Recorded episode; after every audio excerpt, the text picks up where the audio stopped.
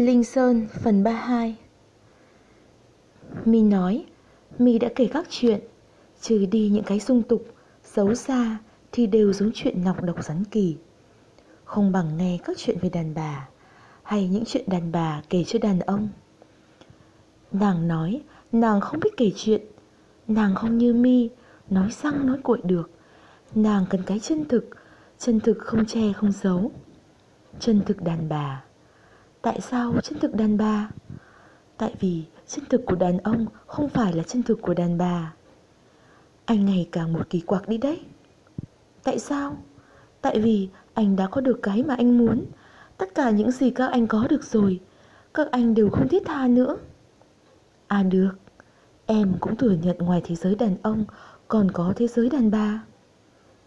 Đừng nói chuyện đàn bà với em. Thế nói gì? Nói về tuổi thơ của anh, nói về anh. Nàng không muốn nghe các chuyện kia của Mi nữa. Nàng muốn biết quá khứ của Mi, tuổi thơ Mi, mẹ Mi, ông Mi, cả những chi tiết nhỏ nhặt nhất, các kỷ niệm của Mi khi Mi còn ở trong nôi. Nàng muốn biết hết về Mi, về những tình cảm giấu kín của Mi. Mi nói Mi đã quên hết cả rồi. Nàng nói nàng chỉ muốn giúp Mi thấy lại các kỷ niệm của Mi, gợi lại những việc, những người Mi đã quên. Nàng muốn la cả với Mi trong ký ức Mi, lọt vào tâm hồn Mi, cùng Mi sống lại một lần nữa cuộc đời đã qua của Mi. Nàng nói nàng muốn chiếm hữu tâm hồn Mi. Nàng nói đúng là thế, không chỉ có chiếm hữu xác thân Mi mà phải chiếm hữu Mi toàn vẹn. Nàng muốn nghe tiếng Mi nói, muốn đi vào ký ức Mi, còn muốn tham sự cả vào tưởng tượng của Mi, thâm nhật đến đáy cùng của tâm hồn Mi, cùng Mi giỡn chơi với trí tưởng tượng của Mi. Nàng nói còn muốn hóa thành ra tâm hồn của Mi. Đúng là yêu tinh, Mi nói. Nàng nói đúng thế. Nàng muốn trở thành những đầu mút của các sợi thần kinh Mi. Nàng muốn Mi dùng các ngón tay nàng để mà sờ, dùng mắt nàng để mà nhìn. Muốn Mi cùng với nàng tạo những giấc mơ, cả hai cùng leo lên Linh Sơn.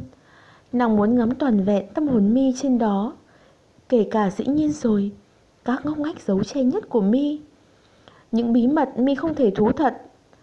Nàng hung hãn nói, ngay cả những tội lỗi của Mi, Mi cũng không được giấu nàng. Nàng muốn nhìn rành mạch, rõ ràng. Mi hỏi, nàng có muốn Mi sám hối khai tội ra với nàng không? Ồ, đừng có nói quan trọng như thế.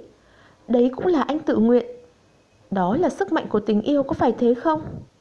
Nàng hỏi Mi. Mi nói, Mi không cưỡng lại được nàng.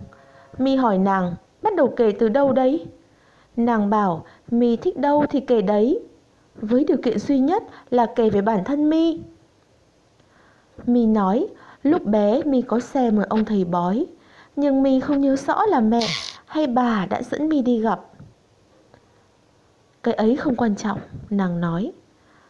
Cái mà Mi nhớ rất rõ là ông thầy bói có những móng tay rất dài. Ông ta dùng những quân cờ bằng đồng để xếp tám chữ ứng với sự ra đời của Mi, đặt chúng lên trên bát quái đổ trận, lại còn cho một cái la bàn quay. Mi hỏi nàng đã nghe thấy người ta nói đến cái gọi là tử vi đầu số không?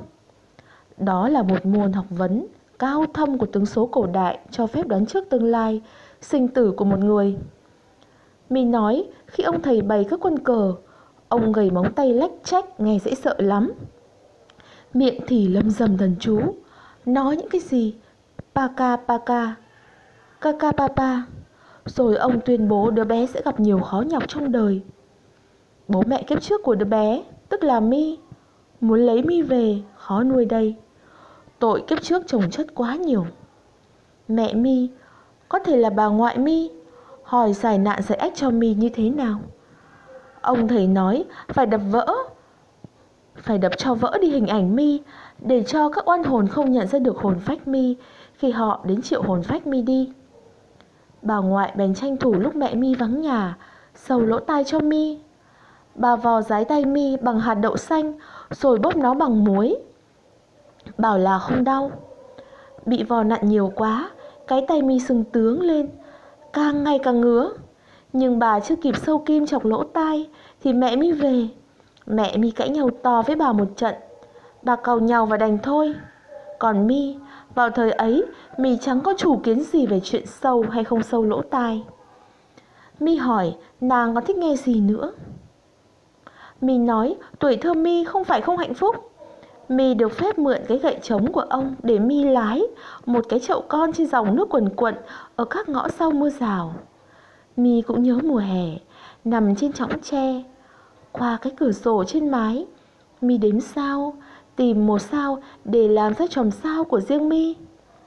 Mi còn nhớ vào buổi trưa ngày lễ rồng, mẹ đã túm lấy mi, bôi lên tai mi rượu pha với bột kê quan thạch, đá mồng gà, còn định vẽ lên đầu mi chữ vương nữa. Mùa hè người ta bôi như thế tránh cho trẻ con bị lở ghẻ đinh nhọt.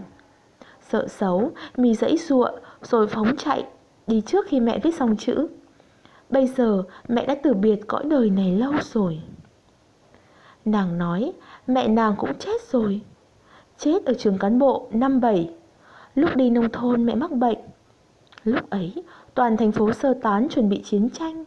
Nói là bọn dặm sâu Liên Xô sắp đến, sắp đánh đến.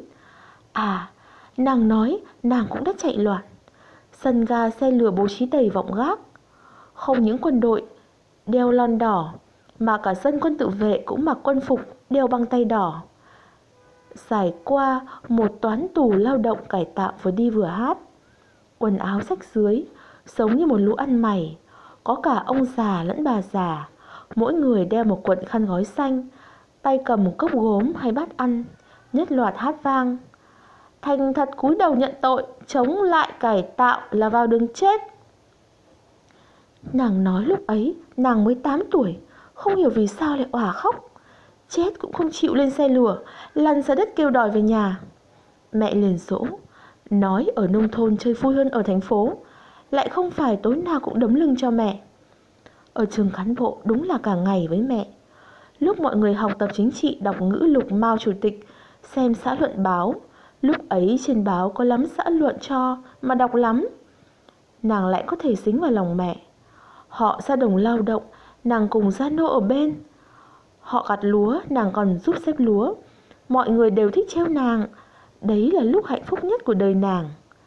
Nếu như không xem bác Lương bị phê đấu, đứng dưới đèn bị đẩy ngã, đánh rụng hết răng, đầy mồm máu, thì nàng còn thích ở trường cán bộ.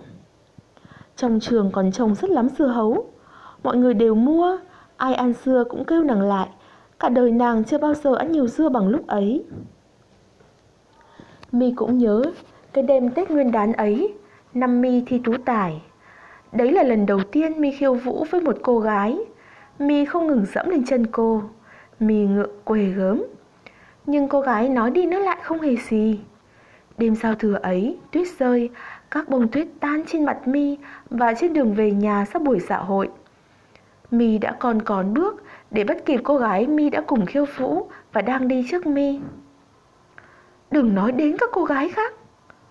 Vậy em muốn anh nói gì đây? Tùy anh, nhưng đừng nói đến đàn bà nữa. Mi hỏi nàng làm sao? Rằng mi không yêu nàng. Sao em lại nói như thế được chứ? Khi mi làm tình với nàng, mi nghĩ đến người khác. Không đúng, em khẳng định chẳng dựa vào cái gì cả. Nàng nói, nàng không muốn nghe mi nói nữa. Nàng không muốn biết cái gì hết. Tha lỗi cho anh. Mi ngắt lời lời nàng. Anh không được nói gì nữa đấy. Mi nói, mi nghe nàng đây. Nàng nói xưa nay mi chưa bao giờ nghe nàng cả. Mi van nàng nói tiếp. Mi hứa không ngắt lời nữa. Nàng nói, nàng chẳng có gì đáng nói.